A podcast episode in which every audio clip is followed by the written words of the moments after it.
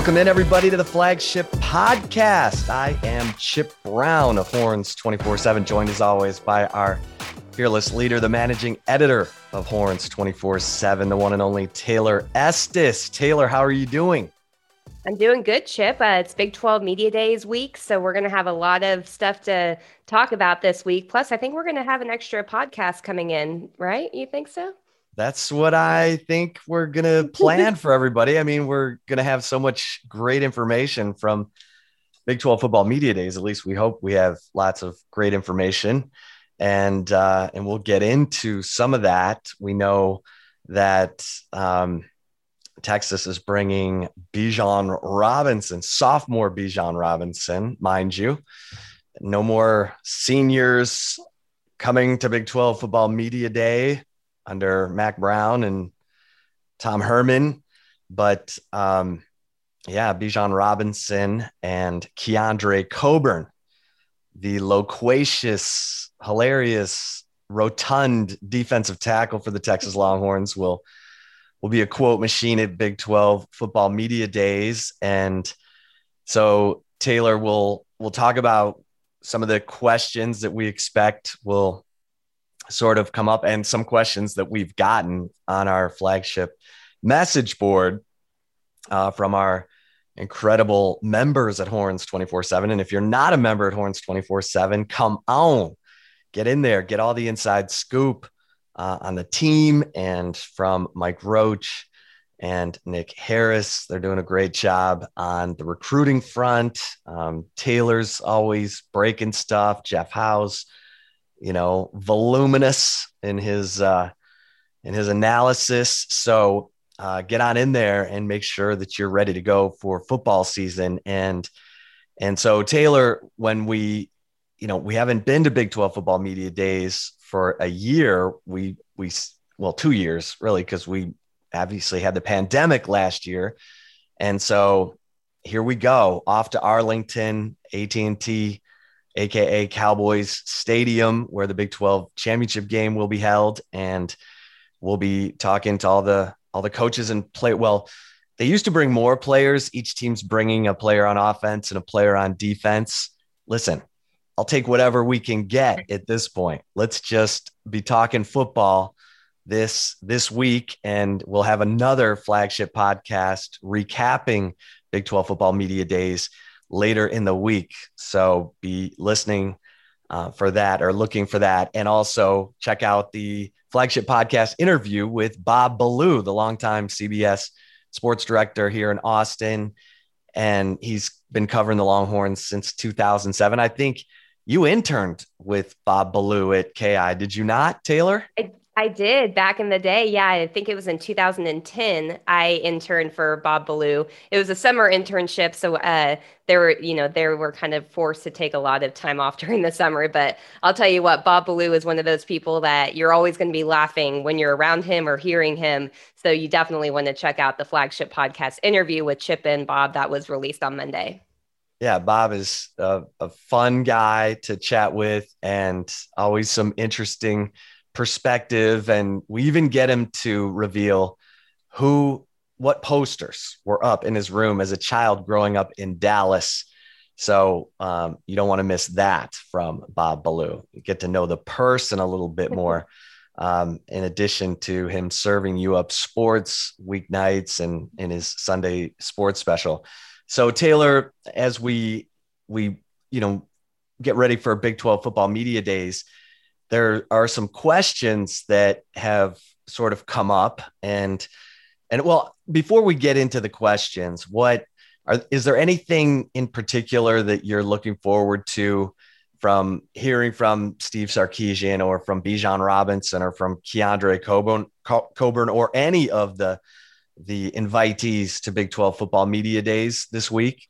You know, I think one of the questions for Keondre Keondre Coburn, excuse me, you hiccuped on his name, mine too. But uh, I think yeah, the biggest contagious. question it is, right? I think the biggest question I have for him, and it's not to be offensive or anything, but you know, he was left off the media selection for the All Big 12 team where Bijan Robinson was selected to that team.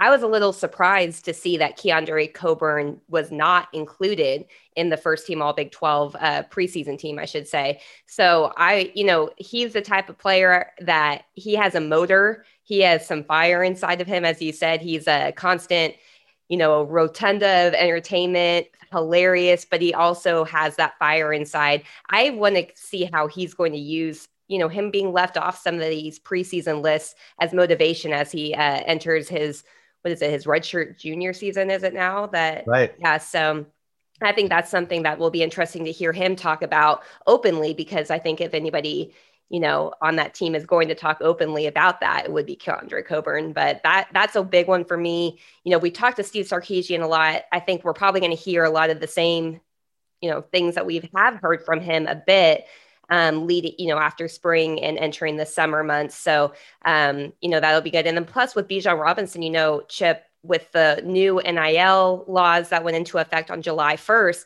Bijan announced last week that he was, um, you know, representing Raising Cane's, which is a large fast food type of company in the South, especially, but it's all over the place. I mean, they have in, I know, in California now where my family lives.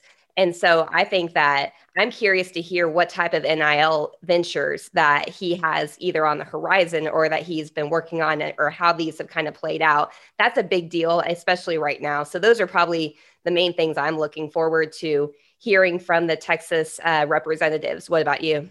Yeah, and, on the the NIL front, that is that's going to be everybody's waiting to hear about a big deal for a high profile player. Like if if Trevor Lawrence was still in college football at Clemson, you know, there's a thought that he could be a six figure NIL guy, right? Because companies would want to be getting in with him as soon as possible mm-hmm. because they they know he's going to be in the NFL, he's going to be a high pick and for these high profile college players, I mean, you've already seen speculation about Arch Manning. I'm like, okay, can we can we get a player who's currently uh, on the field, who's got some name recognition, and one of those guys you would think is Spencer Rattler. Now we're not going to at OU. We're not going to get to talk to him because he's not coming.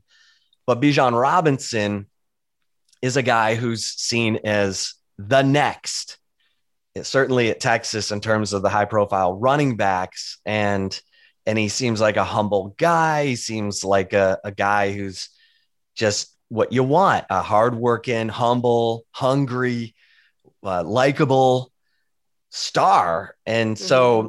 I agree with you. And and I'm really interested in seeing who some of these companies are really willing to to bet on in terms of the the high profile college players because we don't have it seems right now the high profile we don't have a Trevor Lawrence. We don't have um, you know a Justin Fields who came into the season with so much hype last year. It's it's kind of Spencer Rattler and then you know you've got some some new faces especially at Alabama and Clemson so that's what everyone's waiting to see. Who's going to really cash in and how much can you cash in?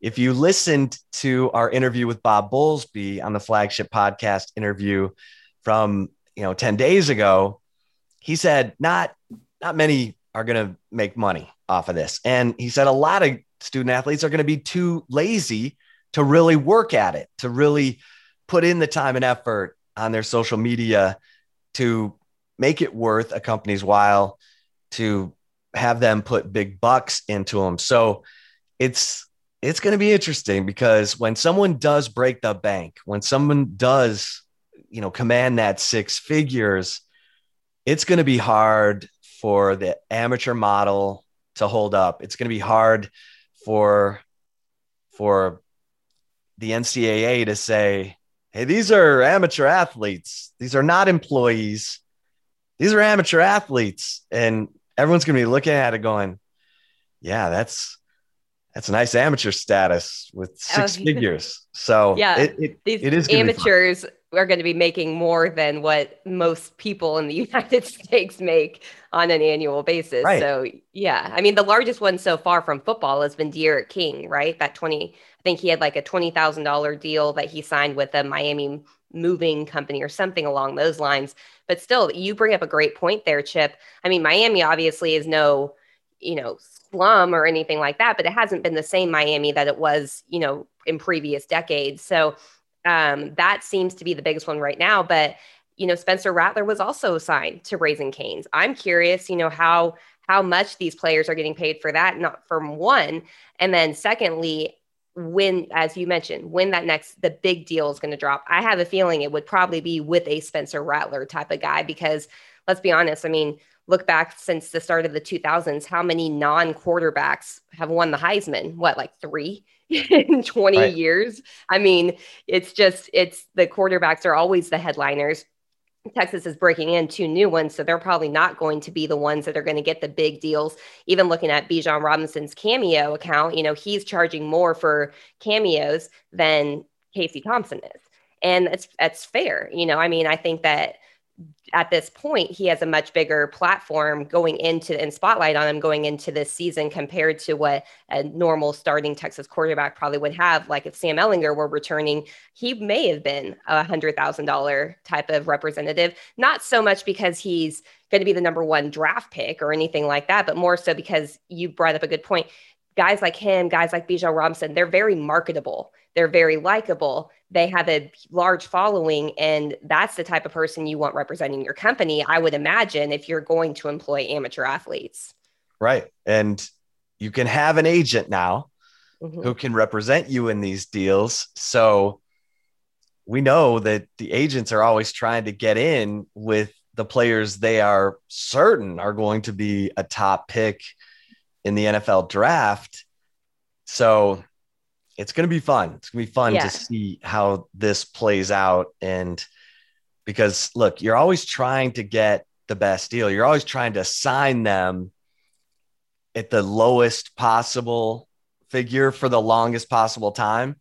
Mm-hmm. And some of these college students are like, oh, wow, I haven't seen this kind of money before, not knowing what it's going to be like once they are, in fact, a top NFL draft pick. And we know those endorsement deals can be in the millions. So it's going to be fun to watch how this plays out. And I'm all for it. I'm all for yeah. these student athletes getting whatever they want. I've said if a booster wants to throw 300,000 at a kid and say that I'm paying him 300,000 to represent my company and that kid may or may not pan out, but the booster wants to throw that kind of money at the kid.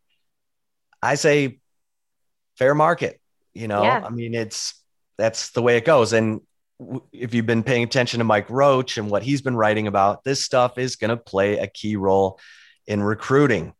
Who can land big deals and then show them off mm-hmm. to others and say, well, our guy got this from that company and you you want to be getting that too. So it's uh it's right now we have a small sample size, but we're watching it. And so, yes, I agree. Bijan Robinson and the, the questions about NIL uh, will be will be fun.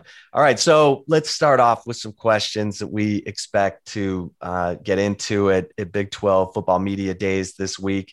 One of them uh, comes in from one of our members at Horns 24 7, um, kind of based on what uh, we wrote about in the Insider last week. Talked to a college coach who's familiar with Texas personnel, Big 12 personnel. And that coach kind of gave a, well, it was anonymous, but gave some interesting analysis about the Texas offense. And so um, the question uh, is for Texas, what is the bigger question mark? The Texas receiving corps or the Texas offensive line? And Taylor, I think it, it's hard to argue with what the coach said in the insider last week. And in breaking down the receiving numbers from last year totally unimpressed and felt like there's no receiver that scares you uh, at least that was on the field last year and no receiver who threatens to take the top off a defense like a Devin Duvernay and and then you know or is a big strong receiver that you have to double team like a Collin Johnson or a Lil Jordan Humphrey and Josh Moore the leading receiver on the team last year was erased by the three best defenses that Texas faced last year West Virginia, Oklahoma State, and Iowa State. He had one catch in those three games. That can't happen. Um, you can't have your leading receiver erased by the three best defenses you face. That's that's crazy. So I'm I'm leaning more toward the the question mark being the receiving corps. Now, we've heard good things about Xavier Worthy the um, incoming freshman who's on campus going through workouts. And we've heard that he's been impressive. And, you know, but this is with shorts on, you know, I'm, it, we got to see when defensive backs get their hands on this guy, what, what it's like because Texas struggled to get off press coverage. I have a pretty good feeling about the Texas offensive line from a run game standpoint because they were able to run it pretty well last year. Now, there were some breakdowns in pass protection, and that's got to get cleaned up and the ability to pick up twists and stunts as we've seen the last couple years against OU. That's that's an Alex Grinch thing. He likes to play a lot of games up front and had tons of success 2 years ago against Texas when they had the 15 tackles for loss and 9 sacks. And and so but I have a feeling that Kyle Flood will get that stuff cleaned up. My question mark right now, because we haven't seen it, would be the receiving corps and the ability to have a have you know a receiver that you have to game plan for as a defensive coordinator, not just be like, hey, we can line up man on on all these guys and we're fine.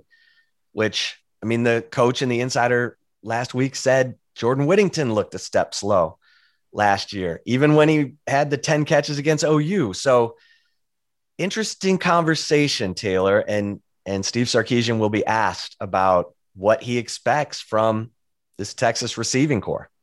Yeah, no, absolutely, Chip. And, you know, I think that a lot of fans, when they looked back on spring practice, they looked at the spring game and they looked at the offensive line that gave up a ton of sacks. I think that's what's led the charge with people jumping to say that the offensive line is the biggest concern for Texas entering this year. A big part of that, though, Chip, is you know Derek Kerstetter wasn't even there, and while they still have to figure out the rotation and how they're going to line up on the offensive line, that's a big piece of the puzzle that was not even available to go through spring or anything. So I think receiver is a big question mark too, no doubt. I, I thought, you know, what the coach said in the insider, if you did not check out the insider, definitely head on over there from uh, Thursday because it was it was jam packed with information from, as Chip mentioned, you know, a coach that is familiar with Big 12 offenses in Texas and everything. And I think that, you know, the the question mark of a receiver is legitimate because you're right. You know, there's there's not the guy that's going to take off, you know, like Devin Duvernay did. There's not the even jump ball really type of threat that end zone type of threat receiver like you know Lil Jordan Humphrey and Collin Johnson was when they both were you know playing at their their best for Texas. But the other thing that I still think is a question is quarterback, Chip. Like, I think, you know, receiver definitely is. I think Texas adding Xavier Worthy was huge. And I think there's going to be a lot of eyeballs on him because he has the speed of a Devin Duvernay, if he's if not faster than Devin Duvernay. Plus, he seems to be a very dynamic playmaker. I mean, back in 2018, D'Shawn Jamison played cornerback or played wide receiver instead of cornerback because Texas was lacking that you know, really speedy type of dynamic playmaker at wide receiver. So his development got stunted because of how far behind I think the wide receiver position has been for several years, aside from, you know, the one or two or three, I guess, over the last four years of the Tom Herman era standout players. Um, but at the same time, Chip, I mean, Texas is bringing in a new quarterback.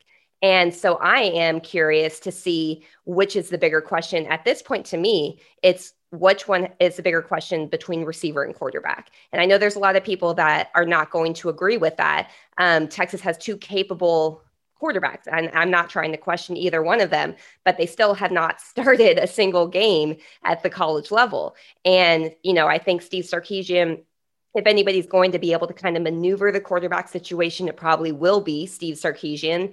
You know, I don't think that he would have taken the job, to be honest, or he probably would have listened to other job opportunities aside from Texas if there was not at least some sort of quarterback he believed that he could win with on the roster. But to me, Chip, you know, while wide receiver absolutely is a question, I think that people are overlooking the fact that quarterback needs to be a question until proven otherwise, in my opinion, right now. Yeah. Yeah. I mean, there's a lot of upside. There are small sample sizes um, at the quarterback position. You know, Casey Thompson's play against UTEP, K State, and Colorado is what we have. And it's good. I mean, yes. six touchdowns, no picks, 71% completion rate. Um, but again, small sample size. And the coach and the insider last week said the guy didn't know what to make of Casey Thompson coming out of high school and was very intrigued to see how comfortable and decisive he was in the Alamo Bowl. And he felt like that probably jumped off the screen to Steve Sarkisian too. And yeah. and everyone wants to see if if Casey Thompson can either pick up where he left off or build on it. I don't think anyone's expecting him to complete 80% of his passes and lead, you know, the team to points on every drive like he did in the Alamo Bowl, but certainly a good debut. I mean, that's that's what you want. You want a guy out there looking like he owns the joint and and is connecting with a bunch of different receivers. I mean, he hit he hit uh he hit Josh Moore, he hit Kelvontay Dixon, he hit uh, the tight end, Cade Brewer. He he spread it around. It, it looked good. He, he threw a touchdown pass to Bijan Robinson. So that that um, that's an interesting point. That's a good, uh, solid point. Way to go off the off the grid there, Taylor, and, and add in your own question mark. Uh, but that's, I mean, my gosh, Steve Sarkisian's going to get a ton of questions on the on the quarterback situation. All right, here's another one. Why is Oklahoma's defense getting so much love going into the 2021 season? Everyone knows about Spencer Rattler. They know about Kennedy Brooks. They know about Eric Gray, the Tennessee transfer, and that Lincoln Riley calling the shots means usually 40 points per game for the Oklahoma Sooners offense. But um, Oklahoma did lose some guys on defense. They lost both corners. Now, some would say good riddance, but Tre Brown played a lot of football at OU. He's a smaller guy, but he made some plays. He had the he had the play of the year in 2018 when he sacked Sam Ehlinger in the end zone uh, in the Big 12 title game. But you know they they lost Ronnie Perkins, they're one of their stud defensive ends. But Taylor, they do have returning six guys who've seen a lot of action uh, in their front seven, including Isaiah Thomas, who had eight and a half sacks last year, Perrion Winfrey, who's a you know, load at the nose tackle position, a lot like Keondre Coburn, a veteran who just stuffs the run. And and then, you know, Nik Bonitto's a guy who comes off the edge. He's kind of their Joseph Ossai. And and so when you look at that and you see all that experience up front, that's where you you give them the benefit of the doubt factor, right? And Alex Grinch is his team his defenses have gotten better each year. Yeah, I agree. I mean, all three of those players that you mentioned, Chip, they were Phil Steele's preseason all big or um, all Big Twelve team type of players, and I I think the the X factor here is since Alex Grinch has taken over the Oklahoma defense, the units have gotten better year after year, and now that can turn real quick. Texas fans know that can turn real quick. We've seen how I haven't seen a defensive coordinator in my career make it past year three on the job. So that obviously can change, especially when you are going against the high powered type of offenses that the, um, you know, the Big 12 fields year after year. But I think that that trio, you know, Perrion Winfrey, the um, defensive tackle, Isaiah Thomas, defensive end, and Nik Bonitto, the linebacker, that's a stacked type of you know, three trio type of uh, group, I guess you could say, in the front seven on any defense, and especially in for Oklahoma because as everybody knows, Oklahoma is always looking at the offense because they have one of the best offensive minds in the sport, in the game, not just at college level. I mean, how many NFL teams would kill to hire Lincoln Riley? Tons, tons would. And so the, you know, the the spotlight's usually not shine on the defense is always on the offense. But when you look at the track record, when you look at what Alex Grinch has been able to do since he took over for Mark Stoops at Oklahoma, this has been a total different transition. This is a defense that gets better every single year so far. And you know, with those type of players, which are six play- players returning um, to the defense that have substantial experience, I mean, obviously, corners are huge. It's one of the toughest positions, in my opinion. You know, every coach I talk to will say the toughest position you can play in college football or any football level of football is corner. Um, that's going to be difficult, you know, for them to replace. But I think at this point, Alex Grinch has earned the benefit of the doubt. And I think if Oklahoma is going to actually compete for a national championship, not just make it to the college football playoff, but actually be one that could win the college football playoff. It's this year because of that defense, in my opinion. Yeah. And that, you know, they were right behind Iowa State in run defense. Iowa State, which has nine starters back on defense, uh, gave up 103 yards rushing per game, and Oklahoma gave up 105 yards rushing per game. And both teams were right around uh, 21 points per game given up. So, that's where, quite honestly, that's where Texas wants to be this year. They Texas gave up 28.5 points per game last year, and you'd love to shave a touchdown off of that number and be right around 20, 21 points per game. Remember, Todd Orlando got a raise uh, to you know over a million dollars after his first year as defensive coordinator at Texas when Texas gave up 21 points per game. So and then he got a, fired after they gave up 27 points per game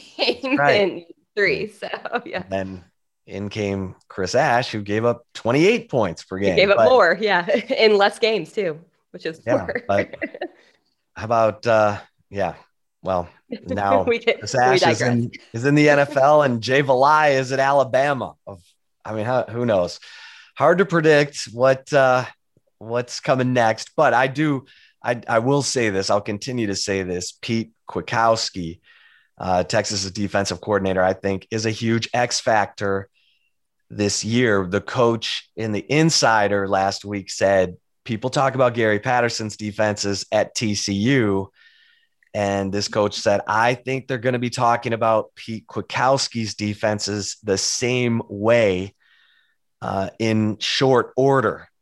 That's how good Pete Kwiatkowski is in a lot of coaches' minds. I mean, I've had NFL, uh, you know, personnel call me and say, "You do realize how good Pete Kwiatkowski is, right?" Like he said, "Call the Cowboys. They've been drafting, you know, Pete Kwiatkowski players since he was at Boise."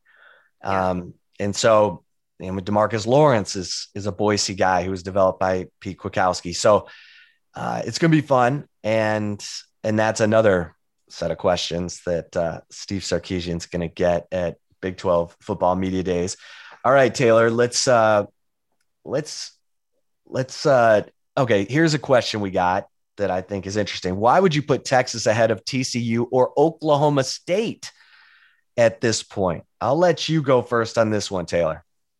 You know, I know that our listeners probably are not going to enjoy hearing this. I don't know if I would right now, Chip. I think that uh, you know, people look at what Texas record was last year. They're thinking, I think a lot of fans in their mind think, well, Tom Herman got fired after a seven and three season, only three losses. So Steve Sarkisian better win a lot more games in year one. I don't think that's a fair assessment. First of all, um, I think that Texas, any or not just Texas, but any time, more times than not, I should say, not not any time or every time, but more times than not, when a program is bringing in not just a new head coach, but entirely new coaching staff, entirely new personnel staff, entirely new strength and conditioning coaches, um, you know, different, you know, schemes on all three phases of the game. expecting that team to be a substantial improvement from the previous year is not really fair at that point if the previous coach only had three losses. I mean, this is not a Charlie Strong deal where they went five and seven and that's why he got fired. No, Tom Herman got fired for reasons outside of the win loss record from the 2020 season. So, with all of that said, you know, breaking in a new starting quarterback, the linebacker position still remains a big question mark. There's a lot of bodies that they do have to replace on both sides of the ball. And, you know, you look at at uh, TCU, I mean, they have what I think 18 returning starters, 10 on offense and eight on defense from last year. And I think that Oklahoma State has, I mean, a substantial double digit, you know, returning starters on both sides of the ball. I think that they're at like I think 15 or 18, something like that too. That is that to me, without having a you know new head coach, new totally, totally new coaching staff, I, it's hard for me to argue to put Texas ahead of both of those. Now, I think that Texas has probably more talent than both of those teams. Um, absolutely, actually, I think that Texas has done a really good job at recruiting. The one thing that you can't really criticize Tom Herman and his coaching staffs at Texas for was the their ability to recruit. They really did bring some talent to the team. Now, they haven't necessarily been developed the proper way to really live up to the talent at every position. You know, some of the top guys definitely have not, but I do think that there is talent on the roster. So if somebody was going to put Texas, in my opinion, ahead of TCU and Oklahoma State, it's because of the ability that you know the success that Texas has seen over the last several recruiting cycles um, and landing a lot of the top talent out there. However, I I mean if I if I were making a prediction uh, like leading up to the season, I'm not saying in season, I think I would probably put Texas at least behind TCU at this point. You know, TCU, both Oklahoma State and TCU have returning quarterbacks that are substantially, you know, longtime starters between Spencer Sanders at Oklahoma State and then Max Duggan at TCU. Um, and then you know add in the experience around there plus not the off the field type of changes or any of the you know adversity that comes with a whole new coaching staff coming in it's really hard for me to put texas ahead of both of those schools and i know i know our listeners are not going to be thrilled to hear that but really in reality i mean both of those teams were i mean if they weren't around the same level of texas last year or better i mean sure oklahoma state beat Texas, but didn't they finish with a better record than Texas? I mean, like, weren't they eight and three at the end of the year last year? Texas was seven and three. They had one less game. TCU beat Texas. You know, they always beat Texas. It seems there was, I think, six and four last year. I mean, it's not really much, in my opinion, aside from projecting this talent that Texas has on the roster to really develop and, you know, take, you know, take the or turn the corner a little bit, I guess I would say it's really no reason for me at this point to put Texas around ahead of either of those schools. Yeah, leading up I mean, to the season. Right. I, it's a it's a valid point because I think you you look at Oklahoma State with last year they had Chuba Hubbard, LD Brown, uh, Dezmon Jackson at running back, and you're thinking no one's going to run the ball like Oklahoma State. And then you know, they had offensive line issues and Spencer Sanders gets hurt and misses games. And then when he comes back, he's not he's not as electric. You know, obviously he had an ankle injury, so those can nag you the whole year. The offense suffered last year at Oklahoma State. It was not what we thought. And they had Tylan Wallace for crying out loud. Tylan Wallace was so far and away the best receiver in this league the last two years that it makes me wonder okay, is Oklahoma State's offense going to be able to regain its mojo? It should if mm-hmm. everyone comes into the year healthy, but no Tylan Wallace, that that makes me wonder. And normally Oklahoma State always has guys. Heck, they had a kid, um, Garrett Presley, show up in the Cheez It Bowl against Miami and he caught three touchdowns. I've never even heard of this kid. You know, he's another kind of Tyreek Hill, little speedster guy. So Mike Gundy always has always has skill talent, it seems.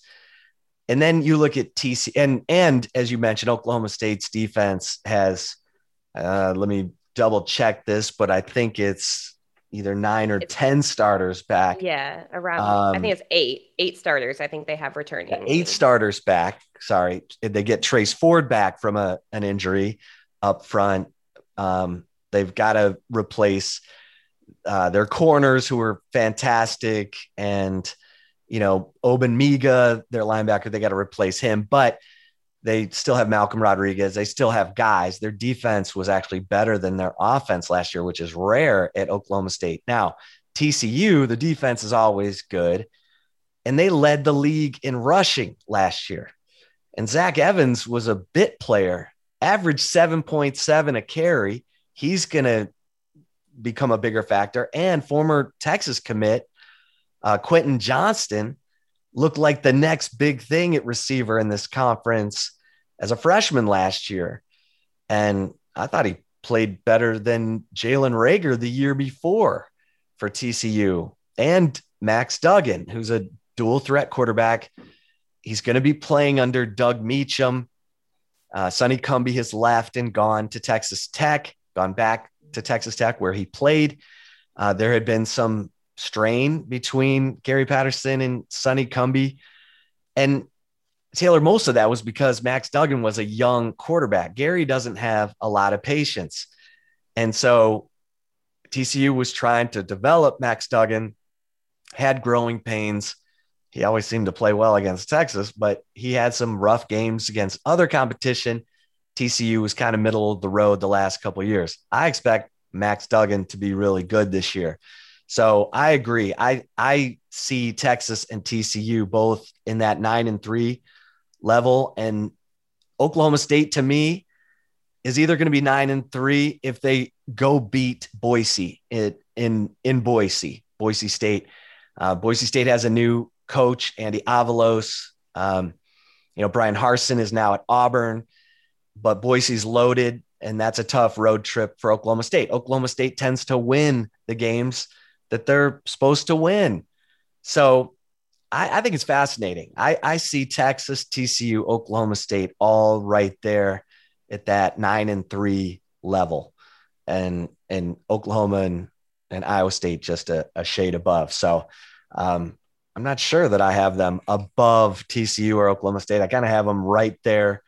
They could be in a three-way tie for. I was just going to say that three-way tie for third right third. now, probably entering the season. Yeah, yeah. Okay. I mean, that's it's I totally agree. I think it's there there's just really at this point if if you're not looking at projecting how players should play at the college level if we're taking that out of the equation it's really hard to put either you know texas ahead of either of those schools yeah yeah and kind of similar in that they all three need to get better on the offensive line and have some playmakers develop uh, on the outside. Although, like I said, Quentin Johnston at TCU, whew, that guy looks like he's going to be a problem for a while.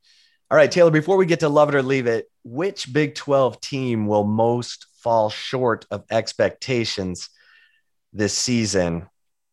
And I'm going to say Baylor.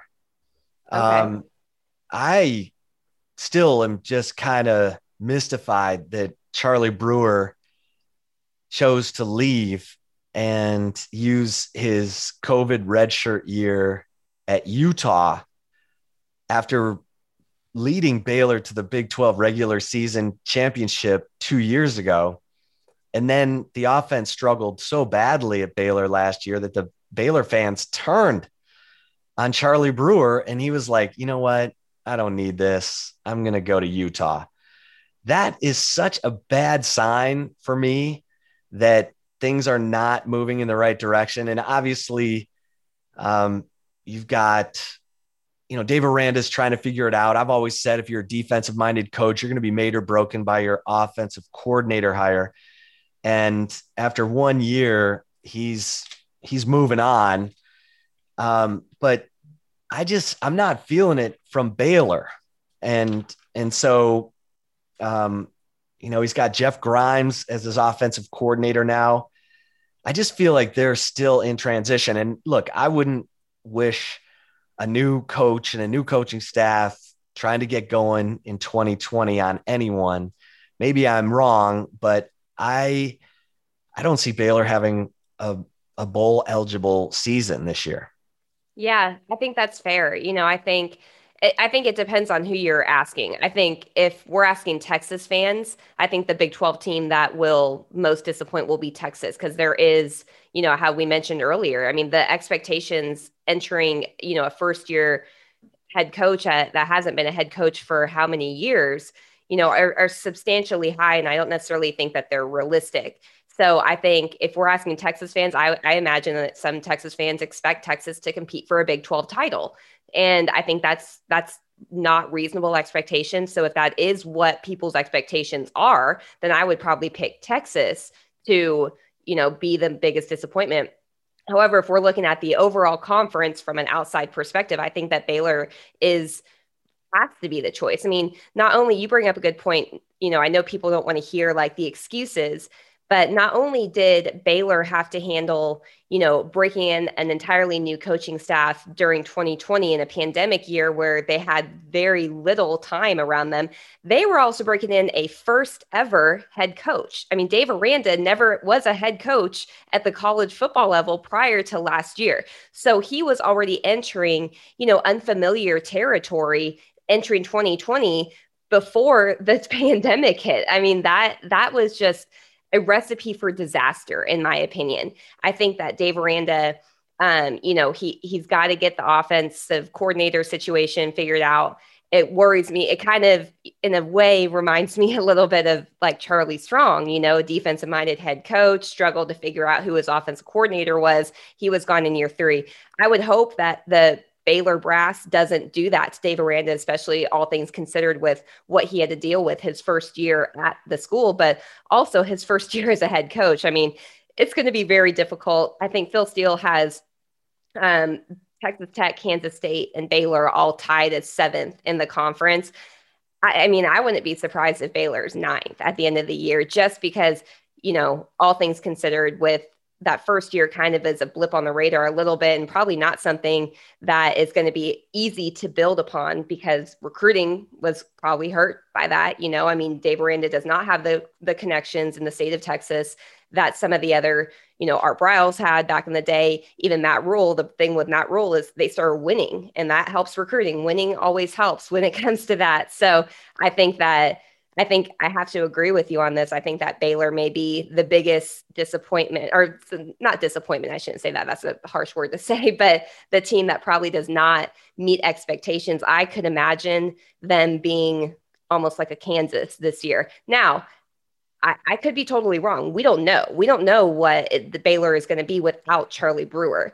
Um, I also agree with you on that. I thought I could not believe the way that Baylor fans treated him last year. I mean, it was like the same Charlie Brewer that like had how many concussions yet still led the team to an 11 and 1 season the year prior? Like that's the same guy we're all talking about here that you guys want gone? Like it was crazy to me.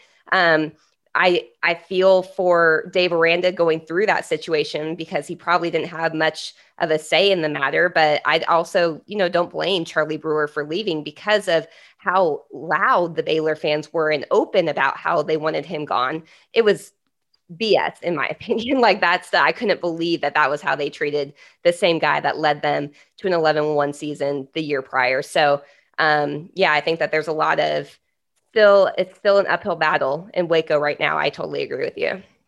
Yeah, Larry Fedora was running the offense last year. He was an analyst at Texas the year before, and one season and done for Larry Fedora at Baylor. As we mentioned, Jeff Grimes now going to try and put the pieces back together for the Baylor offense. And and Dave Aranda had two starters returning on defense last year.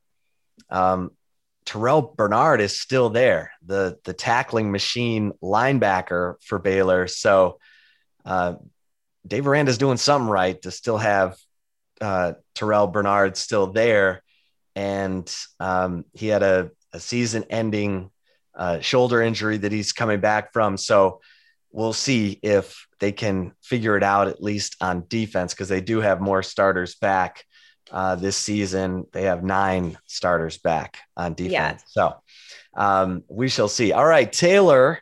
Uh, it is Big 12 Football Media Days week. We will have another edition of the flagship podcast later in the week, recapping Big 12 Football Media Days. But uh, you know what time it is, right? I do. Well, first, we're going to take a very quick break, but when we return, we will bring in everybody's favorite segment, Love It or Leave It, where we will focus a little bit more on Texas football, including the MLB draft with some Longhorns going in that. So stay tuned. We will be right back. Chip, you ready for some Love It or Leave It? Let's go. Let's go. Let's do it. All righty. All right. My first one for you is you were surprised Ty Madden fell to number 32 overall in the MLB draft on Sunday night. Love it or leave it.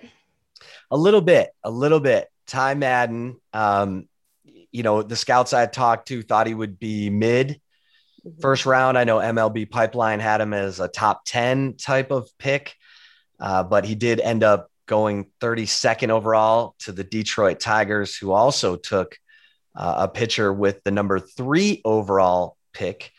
And, and so, you know, in talking to MLB scouts, they are a little bit, they don't quite know what his profile is in the big leagues. Is he a reliever? Is he a starter?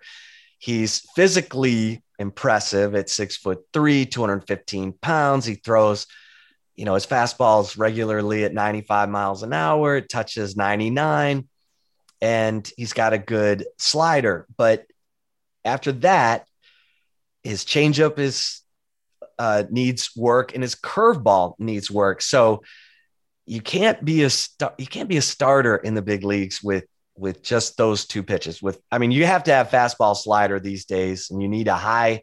You know, now it's all about the high rotation on that slider so that it looks exactly like your fastball, and and and it just leaves you know hitters befuddled. But he needs a little bit of work on either the changeup or the curveball to to have a three pitch arsenal. And so I I get it. Now, I talked to a AL West scout today about it who felt like Madden would go late in the first, but said the Tigers did a great job of of picking Ty Madden there. You know, it, it it was it was the guy who was falling, and the Tigers ended up, you know, adding another young arm to an already impressive group of young arms. The Tigers are seen as, you know, having the next wave of you know, top young pitching because they've been terrible and they've been drafting a lot of top young pitching.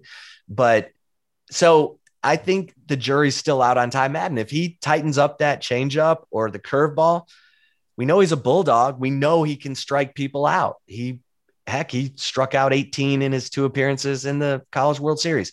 So little surprised that it fell all the way to 32, but man, that could be that could end up being a steal for the Tigers, Taylor. So I'm gonna I'm gonna love this. That a little bit surprised. How about you? Yeah, I'm gonna love it. I was surprised he fell that far. I thought he was gonna be maybe around a 20 type of pick um, this year, but I I agree. I mean, there there's some mechanics that he has to work on, you know, but his fastball is filthy and his slider is extremely filthy. I think the Tigers absolutely got a steal of a pick, at least at this point. Um, however, my message to the Tigers is don't mess this one up because I have personal connections to somebody who they messed up bad. So, Ty Madden, if you're listening, if they ask you to lift heavy upper body weights, don't do.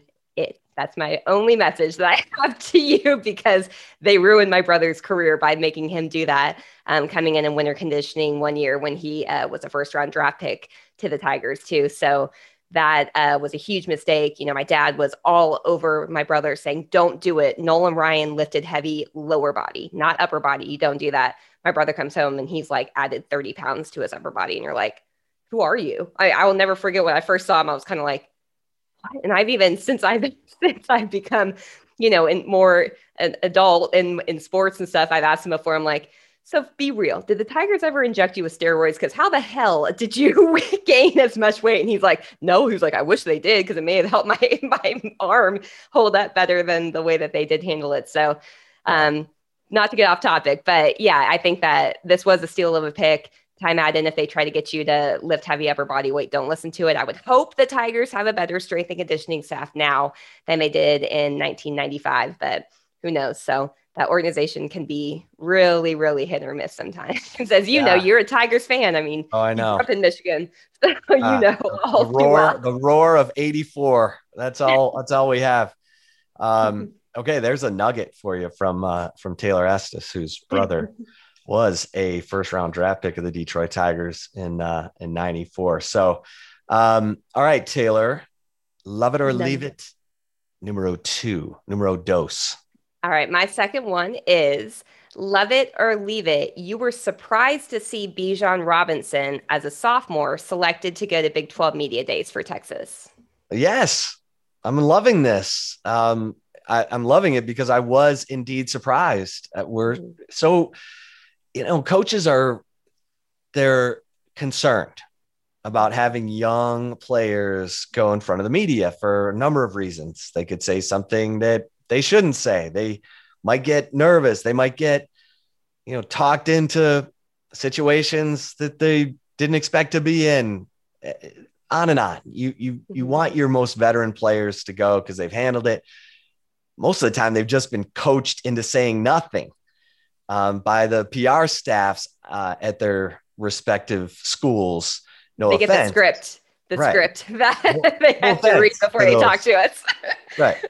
No offense to those PR staffs. We understand that uh, you're just taking directions from from your head coaches, but yes, very, uh, very surprised. Love this. Love that uh, Bijan Robinson is going to be at Big 12 football media days as a sophomore.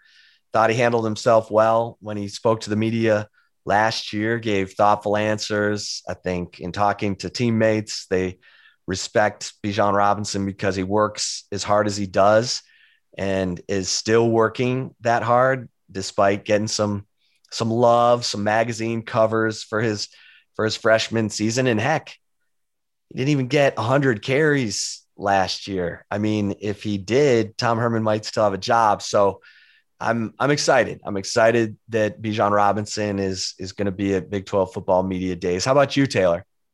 Yeah, I mean, I I'm gonna love this and say I'm surprised. I'm glad that this is the case though, because I, I get the whole idea of allowing seniors or upperclassmen to represent at media days, especially when there's such so i mean every media outlet is out there national local regional whatever it is i mean they're all there. So i get that you want to make sure that you have the most well coached up players that are used to having the media ask tough questions and then as you mentioned kind of being coached to not answer those questions because that's exactly what they are you know basically media relations people a lot of their job responsibilities is making sure that the players don't say something like that's going to be you know, a bad representation on the university or the player itself. Um, however, I think th- he's the star of this team. Like, let's be honest, Bijan Robinson is the headliner for the 2021 Texas Longhorns, just like Spencer Rattler is the headliner for the Oklahoma Sooners in 2021. I was shocked that Oklahoma did not have Spencer Rattler come, especially since he's a redshirt sophomore. So he's technically, sure, he's only played two years, but he's technically an upperclassman at this point that was, you know, that blew my mind personally that they did not have him. I think that Steve Sarkisian gets it that he knows who the headliner is. And this is only going to help Texas, not just Texas, but also Bijan Robinson. I mean, it's going to help Texas in general if you have your best spokespeople be the ones that you bring in front of the media. And it doesn't matter their age. It doesn't matter, you know, anything about that. If they're the star of your team, it not only helps them just kind of learn on the fly, it also helps them get more deals. And that in the whole, you know, end of the NIL laws, the new laws that have come in play, that helps Texas because if they can tout that Bijan Robinson, you know, as a sophomore got all these like huge sponsorship deals, you think they're not going to use that on the recruiting trail? They are. So having him be the representative, I think it, it is a surprise. It's a pleasant surprise. And I think it's the right move for Steve Sarkisian. So kudos, Steve Sarkisian, because you know, bringing the players that people don't really know to media day just because they've, you know, earned the right or whatever is kind of like, no, let's bring the best players that best represent the university. And that's what Bijan Robinson is. Yeah. Yeah. That's good stuff right there. Mm-hmm. All right. Love it or leave it. Number three. All right. That's my final one for you, Chip. But love it or leave it because Tom Herman got fired after going seven and three. That puts the heat on Steve Sarkisian immediately. You know, I'm going to leave this because I think you and I've said the Texas fans, and I know I'm kind of a broken record now, but um, I've said you should hope for the Mack Brown scenario where Mack went nine and three his first year. He had a Heisman Trophy winner and and Ricky Williams, um, you know, got a signature win. His signature win was at Nebraska that year. Um, you should hope that Steve Sarkisian beats OU this year. That Bijan Robinson is a Heisman finalist, and and that a nine and three year. Maybe there's a hiccup early. Maybe it's maybe it's to TCU. Maybe it's late against Iowa State. Um, but a nine and three year with signs of improvement.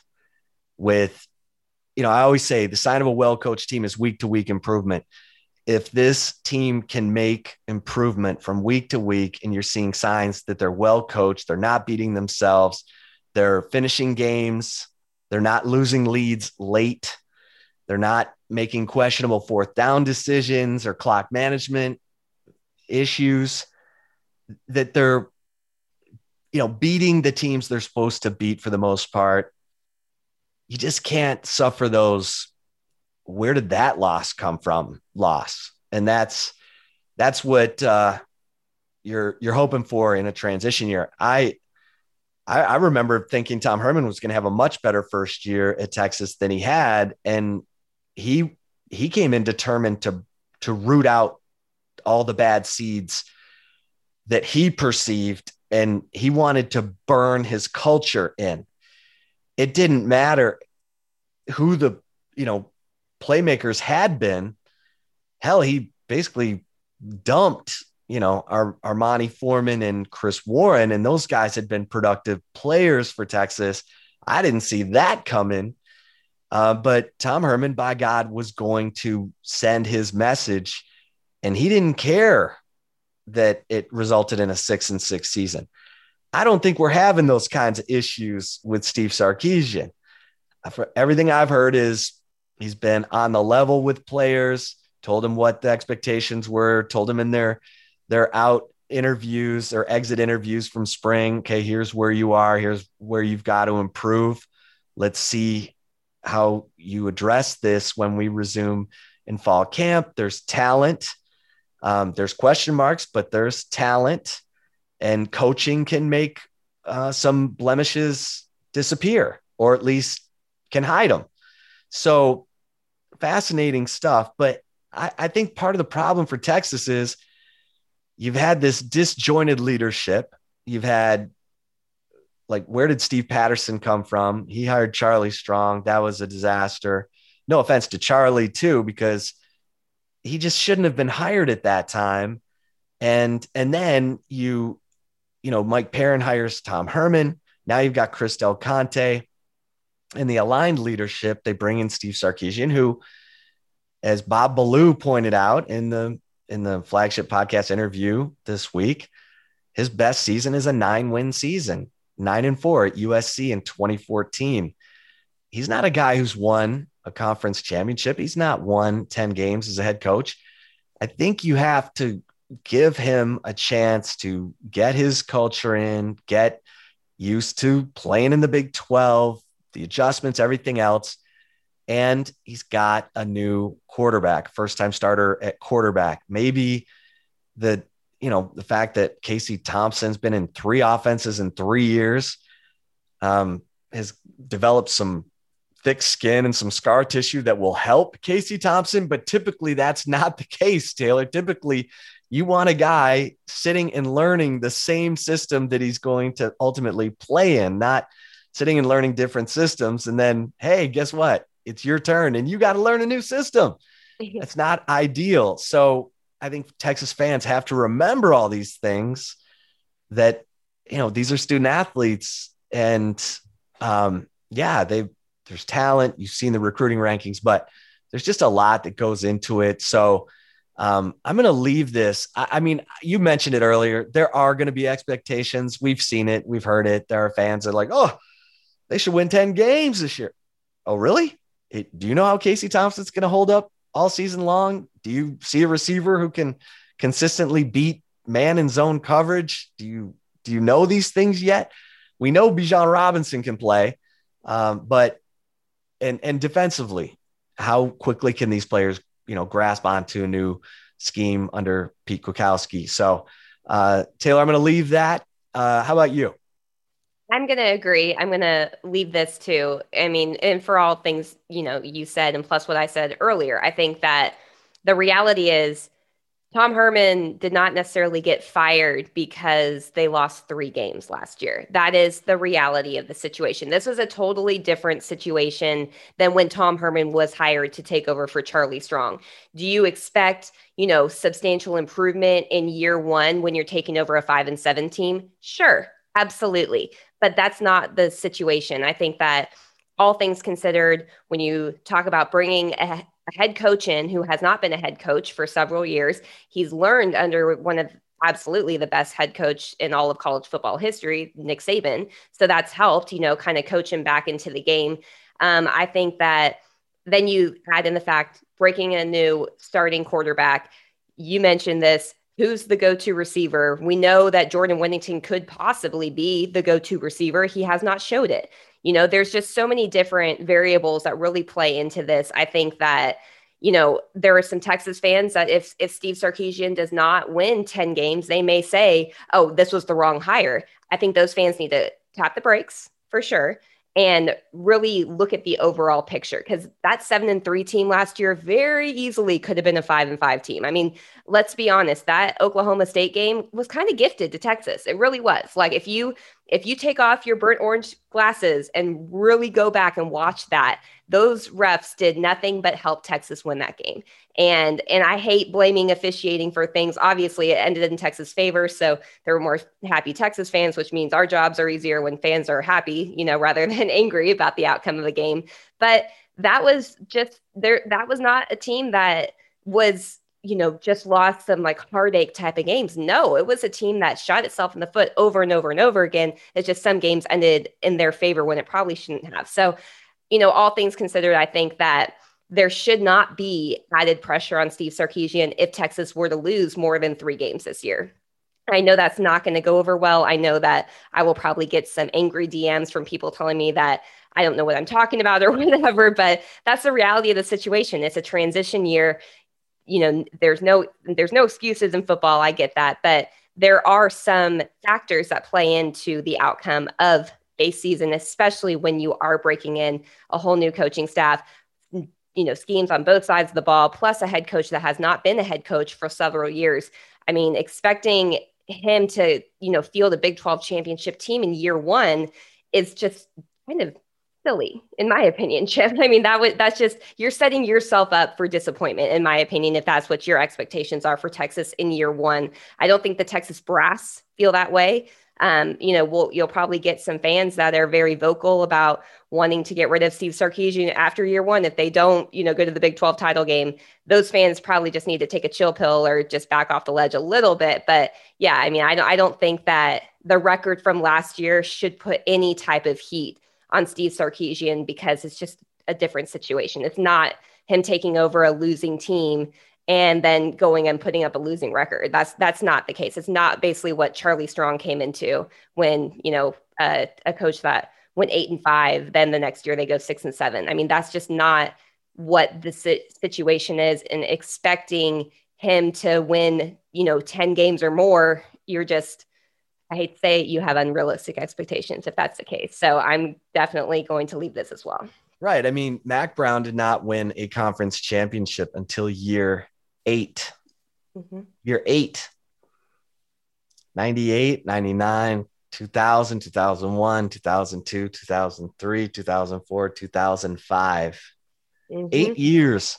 Matt Rhule has won a Big 12 regular season title and he went 1 and 11 in year 1 at Baylor. There has to be some patience. I know um, it's not that way for Texas fans because they're they've they've got battered fan syndrome. They're sick and tired of you know, they lived through the Charlie Strong years. They lived through the hope of 2018 and the the the uh, of 2019 and 2020.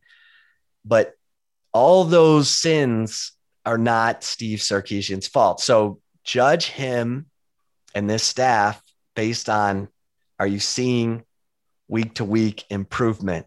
Because Louisiana's no picnic.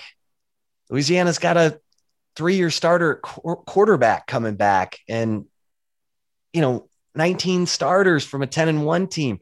Their coach turned down Auburn, Billy Napier, who's a friend of Steve Sarkisian's, turned down Auburn to, to come back and have hopefully an even better season at Louisiana to get an even better job. I mean, mm-hmm. really, he wants LSU, but you know, that we'll see what's going on with that Orgeron after this year. And, and it's amazing to me how quickly team schools turn on their coaches in the SEC. You know, Gene Chizik won a national championship at Auburn, was fired two years later. It and Auburn hasn't, you know, been able to really, you know, Gus Malzahn's a good coach, and they couldn't wait to fire him every year. So yeah, yeah. just be patient. Matt Campbell. Matt Campbell was a 500 coach at Iowa State his first year.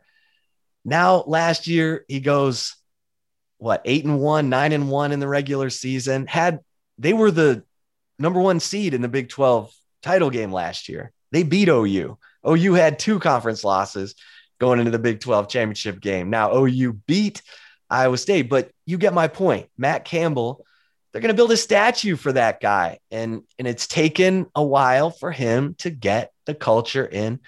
And now it's a winning culture at Iowa State. It's a winning culture um, at OU, and you know they've had consistency. Texas needs consistency. They don't need to have four different coaches in seven years. All right, yeah, Taylor, yeah. We're going to have another flagship podcast later this week, so we need to let the people rest a little bit, you know, between podcasts. So. Um, great stuff today. Make sure you're checking out all the podcasts at Horns 24 uh, 7 and join the Horns 24 7 family if you're not a member already. And uh, for Taylor Estes, I am Chip Brown. Thanks everybody for listening. And uh, we'll be back later this week. Until then, everybody, thanks for listening and stay safe and keep the faith.